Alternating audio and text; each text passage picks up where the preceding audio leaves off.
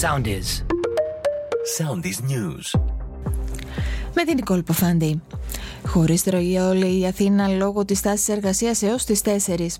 Ο Πρωθυπουργός ομιλία του στην Κέρκυρα δεσμεύτηκε ότι η χώρα θα ανακτήσει την επενδυτική βαθμίδα μέσα στο 2023 και πως μπορεί να επιτευχθούν αυξήσεις τουλάχιστον 25% σε δημόσιο και ιδιωτικό τομέα.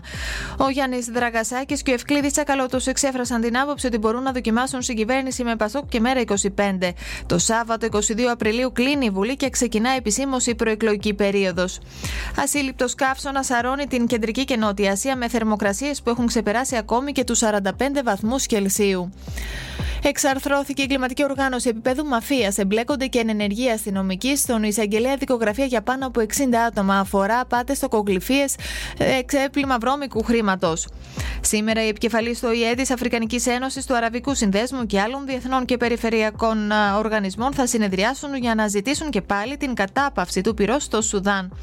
Αθώος δηλώνει ο Αλέξης Γεωργούλης μέσω της δικηγόρου του Σταματίνας Μαλά μετά την εις του καταγγελία για σεξουαλική και σωματική κακοποίηση σε βάρος της Ελένης Χρονοπούλου.